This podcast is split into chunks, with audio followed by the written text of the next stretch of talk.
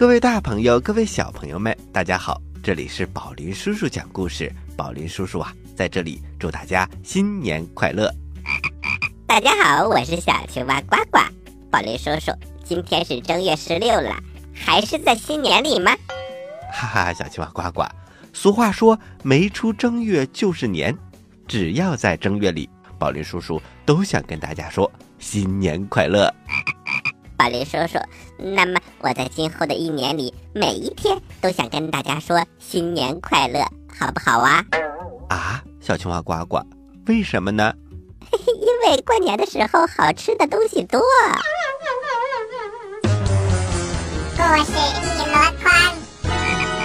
故事一箩筐，欢迎来到故事一箩筐，我们继续给大家讲呱呱和皮皮的汽车梦，今天是第3集。本故事由北汽新能源特约播出。第1辆车和伟大的女司机。呱呱和皮皮连续穿越，了解了中国古代和欧洲古代各种各样的马车。原来呀，在悠久的历史长河里，马车发展出了比轿子多得多的品种，2轮的、4轮的、出租马车和公共汽车那样的超级马车，当然还有用黄金包裹的英国皇家马车。宝林叔叔，快给我发奖品吧！哈哈，皮皮，还早。我们的问题还有很多呢，你只了解了汽车的祖先、轿子和马车，但是汽车是怎么发明的，你还不知道呢。比如世界上最早的汽车是谁发明的？第1辆汽车是谁开上路的呢？它顺利到达目的地了吗？好吧，这个好办。呱呱，赶紧用时光机带我去看看发明汽车的人吧，我要赶紧找到所有宝林叔叔问题的答案，我就不信拿不到宝林叔叔的奖品。好吧，时光机、发动机、神奇的呱呱在呱唧，把我们带到发明第1辆汽车的人那里去。一道亮光闪过，呱呱和皮皮又一次消失在汽车展厅里，他们来到了1886年的一个德国人的家里。这是谁的家啊？那个高鼻子的男人就是发明第1辆汽车的发明家吗？对呀，这个了不起的发明家叫做卡尔奔驰，他马上就要做出世界上第1辆单缸发动机的汽车了。什么？他怎么用奔驰汽车的名字当自己的名字呀？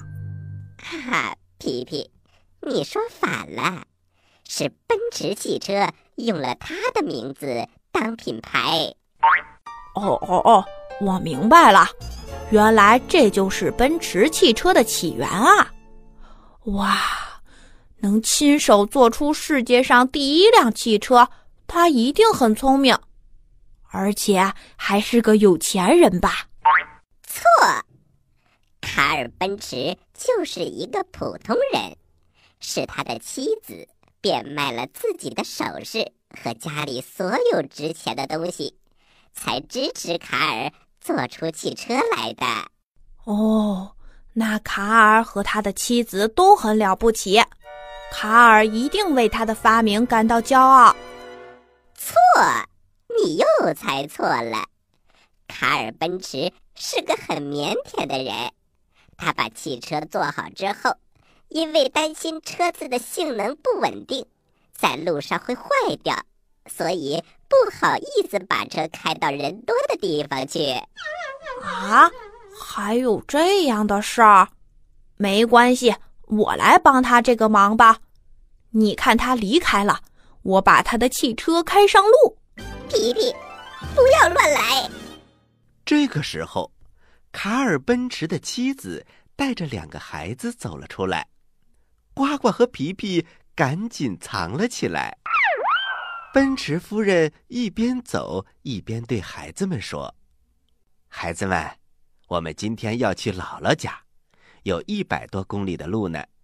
既然你们的爸爸不愿意把车开上路，妈妈就来完成第一次上路试验吧。”孩子们欢呼着：“好耶，好耶，妈妈，我们支持你！”哇，奔驰夫人真的把车开走了，我真不敢相信，人类历史上第一个开汽车的，竟然是女司机。哎呀，皮皮，女司机本来就是很厉害的。呱呱，我们能搭他们的车吗？那要商量一下试试。皮皮一路快跑，追上了奔驰夫人的奔驰车。好在世界上第一辆汽车的速度只有每小时18公里，就是汽油味儿很大。善良的奔驰夫人同意了皮皮的请求，于是皮皮和呱呱也挤上了汽车。啦啦啦，我有幸成为了人类第一辆汽车的乘客。皮皮，别高兴得太早，马上就有热闹喽。一路上，汽车发出了巨大的轰鸣声。路过路边房子的时候，大家都好奇地出来看，但是马上就被呛人的汽油味儿熏得捂着鼻子散开了。才开出10几公里，车子停了下来。这是怎么回事啊？奔驰夫人让孩子们下车去看看到底是怎么回事。奔驰夫人的大儿子看了看，他小声地说：“妈妈，油箱里没油了。”“这个好办，我们去找个加油站啊。”“哎呀，皮皮，你想什么呢？1886年，欧洲根本还没有加油站呢。”“唉，这要是北汽新能源 EX5 就好了，它能等速520公里，超长续航，区区100公里根本不算什么。现在可怎么办呀？”“那能怎么办？快下车，我们帮助奔驰夫人一起推车吧。”就这样，大家齐心协力推着车子走了很远，这才找到了一个商店，买到了汽油。那个时候只有小瓶装的汽油，奔驰夫人买了好几十瓶，才把油箱加满了油。第一辆奔驰车又上路了。啦啦啦啦啦啦，我们的奔驰上路啦！忽然奔驰夫人大喊一声：“不好，刹车失灵了！”“啊，这可怎么办啊？太危险了！女司机加上没有刹车的汽车，呱呱，咱们快跑吧！”皮皮，作为一个搭顺风车又不买票的人，在司机遇到困难的时候，怎么能撒手不管呢？哦，说的也对。唉，如果这个时代有北汽新能源 EC3 就好了，它的 N-Booster 智能刹车系统紧急制动时，可以缩短5米以上的制动距离。你说的是咱们的那个时代，可是我们现在什么都没有。我知道了，我这就下车把车拉住。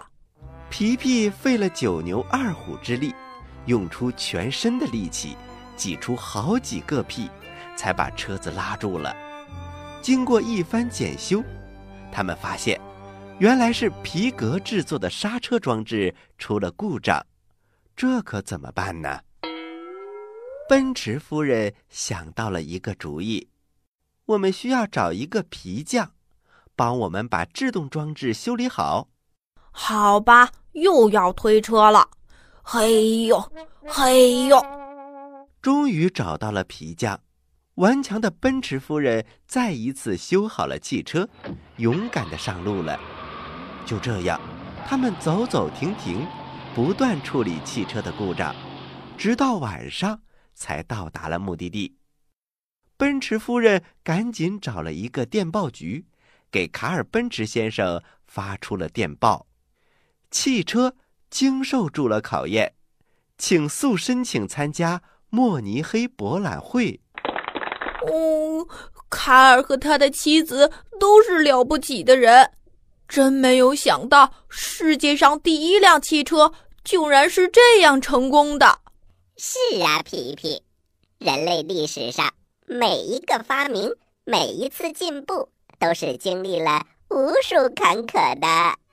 呱呱，我忽然想起来，既然中国人发明轿子比西方人早很多年，怎么最早的汽车在欧洲发明了？那中国人的汽车是什么时候才有的呀？这个嘛，中国的汽车就出现了一个很搞笑的事情。在清朝的时候，本来西方人把汽车运到了中国，送给当时的皇帝和慈禧太后作为礼物。但是皇帝和太后一看，诶，司机怎么能坐在皇帝和太后的前面开车呢？还把后背和后脑勺对着皇上，这是对皇帝的大不敬，绝对不能用这样的车。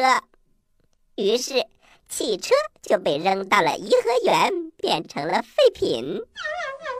那皇帝和太后出门坐马车吗？他们连马车都不坐，坐轿子，因为马车太颠簸了，不舒服，轿子坐着更舒服，而且被人抬得高高的，能显示出皇帝和太后都是人上人。明白了。哼，这些当皇帝的人实在过分，因为老想欺负人，让中国的汽车都落后了。不过皮皮不用担心，现在经过了几十年的努力，新中国的汽车行业已经迅速地追赶上来了，中国的汽车也走出国门了。我们还有新能源汽车，以后还会越来越好的。那些清朝的傻瓜皇帝和太后，我记住他们了。以后有空穿越过去，我冒充抬轿子的，送他们几个屁，直接关进轿子里，熏晕他们。皮皮，不用生气，他们是受到了时代的限制。不过呀，这个主意我看行。好了，我们走吧，我们回去找宝林叔叔喽。北汽新能源叔叔说，北汽新能源叔叔说，北汽新能源叔叔说。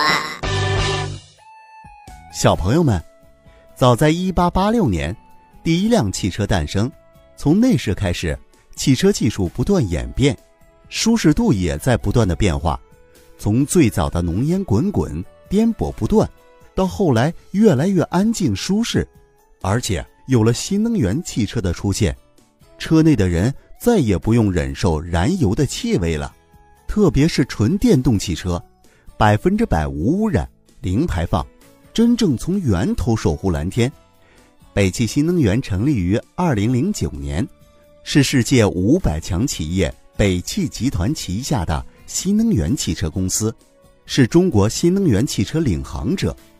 北汽新能源拥有立足中国、辐射全球的研发布局，凭借掌握的核心技术，已推出 EH、EU、EX、EV、EC、Light 6大系列10余款纯电动乘用车，是国内首家实现产销突破30万辆的纯电动车企。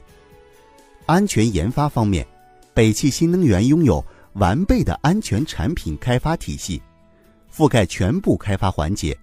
2017年，北汽新能源获得了德国莱茵 TUV 集团颁发的国内第一张汽车电控产品开发流程体系 ISO 26262安全认证。北汽新能源不仅是一家汽车制造和销售企业，更是一个涵盖充电、换电、运营、分时租赁等在内的绿色出行解决方案供应商，未来还会为大家提供更好的新能源汽车产品和更加优质完善的服务。好了，小朋友们，真没想到开汽车的第一位司机竟然是女司机，所以呀，我们千万不要小看女司机哟。好啦，我们暂时休息一下，一会儿还有时间，宝林叔叔将给大家讲一个成语故事。您现在收听的是宝林叔叔讲故事，嘿嘿嘿，哈！脚踏实地。小朋友们，你们知道《资治通鉴》是谁写的吗？他是怎样完成这部伟大的巨作呢？中间又有怎样的辛苦经历呢？我们一起去故事当中来了解一下吧。同时啊，也要告诉大家，脚踏实地这个成语到底是怎么来的。司马光是北宋著名的政治家和历史学家。司马光从小就非常喜爱研究历史，读了很多的书。宋英宗的时候，他受命主编《通鉴》一书，司马光用了整整19年才编制完成。为了写这本书，他每天勤奋刻苦，专心写作，天不亮就起床，一直到深夜，有的时候甚至整夜都不睡觉，因为他担心睡得太久会耽误工作。所以呀，他特地制作了一个原木颈枕。小朋友们，这个枕头啊，是一个圆圆的木头，用圆木头当枕头，只要一翻身，枕头就会滚走。他用这种办法防止自己睡得太沉。为了保证著作的真正严谨，司马光阅读了大量的材料，然后通过细心的甄选，再加以剪裁、润色，最后成为了定稿。许多的篇章他都反复地做过多次的修改，例如唐代的部分本来有600多卷，最后定稿的时候精简到80卷。全书编成的时候共294卷，另有目录30卷，考异30卷，包括上起战国下至五代，一共1360多年的历史。这样一部巨著，整篇都用楷书抄写的工工整整、清清楚楚。剩下的废稿和残稿堆放在洛阳，整整用了2间屋子。在这项艰巨的工程当中，司马光严肃认真的态度赢得了人们广泛的赞扬。北宋著名哲学家邵伯温称赞他，说司马光可真是一个脚踏实地的人呐。小朋友们，故事里的司马光不怕辛苦，以严谨的态度，用了长达19年的时间，完成了这部伟大的著作，多么让人佩服呀！这个故事告诉我们，我们不管是做人还是做事，都要勤勤恳恳，脚踏实地。临危不惧，这个成语告诉我们，面临危险或者是困难的时候，不要害怕和妥协，即使身处危险的境地，也要无所畏惧，不屈不挠，要有这种精神。要说这个成语呀，得从三国时期说起。话说在三国时期，魏国分别派邓艾、诸葛恪和钟会率领3路大军进攻蜀国。蜀国后主刘禅发现情况十分的危急，连忙派大将军姜维迎战。姜维发现剑阁这个地方地势险要，就退守到了这里。钟会眼看这里易守难攻，一时半会儿也打不下来，打算退军。正在这时，邓艾率领军队到达了蜀国的都城成都。刘禅软弱无能，没有反抗，就向邓艾投了降，还命令姜维也要投降。无奈之下，姜维只好到钟会阵前投降。邓艾灭掉蜀国之后，开始骄傲、蛮横、独断专行，这引起了进攻司马昭的猜疑。钟会趁机污蔑邓艾谋反，司马昭于是下令逮捕邓艾。钟会带着姜维到达了成都，派兵把邓艾抓了起来。邓艾被捕之后，钟会仗着自己手上握有重兵，开始独揽大权，并且有了谋反之意。姜维看穿了他的心思之后，就想利用他的叛乱来恢复蜀国的统治，所以姜维竭尽全力怂恿钟会叛乱。但是钟会发现司马昭已经有了察觉，他怕夜长梦多，就决定立刻动手。姜维想来个借刀杀人，借钟会的手消灭魏国来蜀地的文武官员，然后再杀死钟会。因此他对钟会说，这些官员十分不可靠，要赶紧把他们都除掉。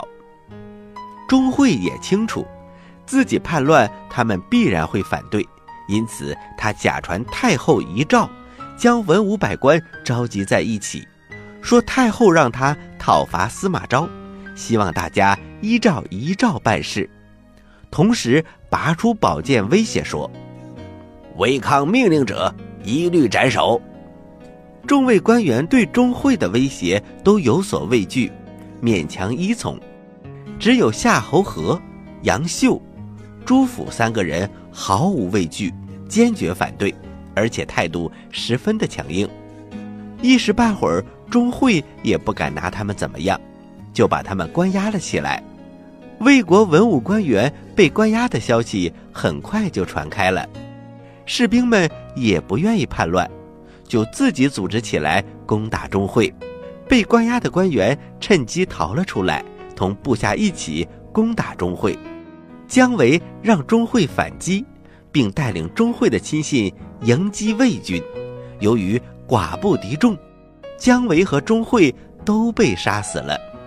平定叛乱之后，魏元帝下诏表彰夏侯和、杨秀和朱辅，称赞他们是坚持气节，反对叛乱，不屈不挠，临危不惧。小朋友们，临危不惧说的就是遇到危险的时候一点儿也不害怕，要有无所畏惧、不屈不挠的精神，想办法解决问题才是最好的办法。好了，小朋友们，成语故事我们讲完了，接下来是呱呱提问题的时间，请小朋友们做好准备。我来问你，你来答，呱呱提问题。小朋友们，我今天的问题还是问在我和皮皮的汽车梦这个故事当中。我的问题是，第一位女司机她是谁呢？你有几个答案可以选哦。一，柚子姐姐；二，奔驰夫人；三，福特夫人。知道答案的小朋友，请把你的答案发送到我们的微信公众平台宝林叔叔讲故事的留言区。我是宝林叔叔。我是小青蛙呱呱。欢迎大家继续关注本台接下来的栏目，咱们下期再见。下期再见。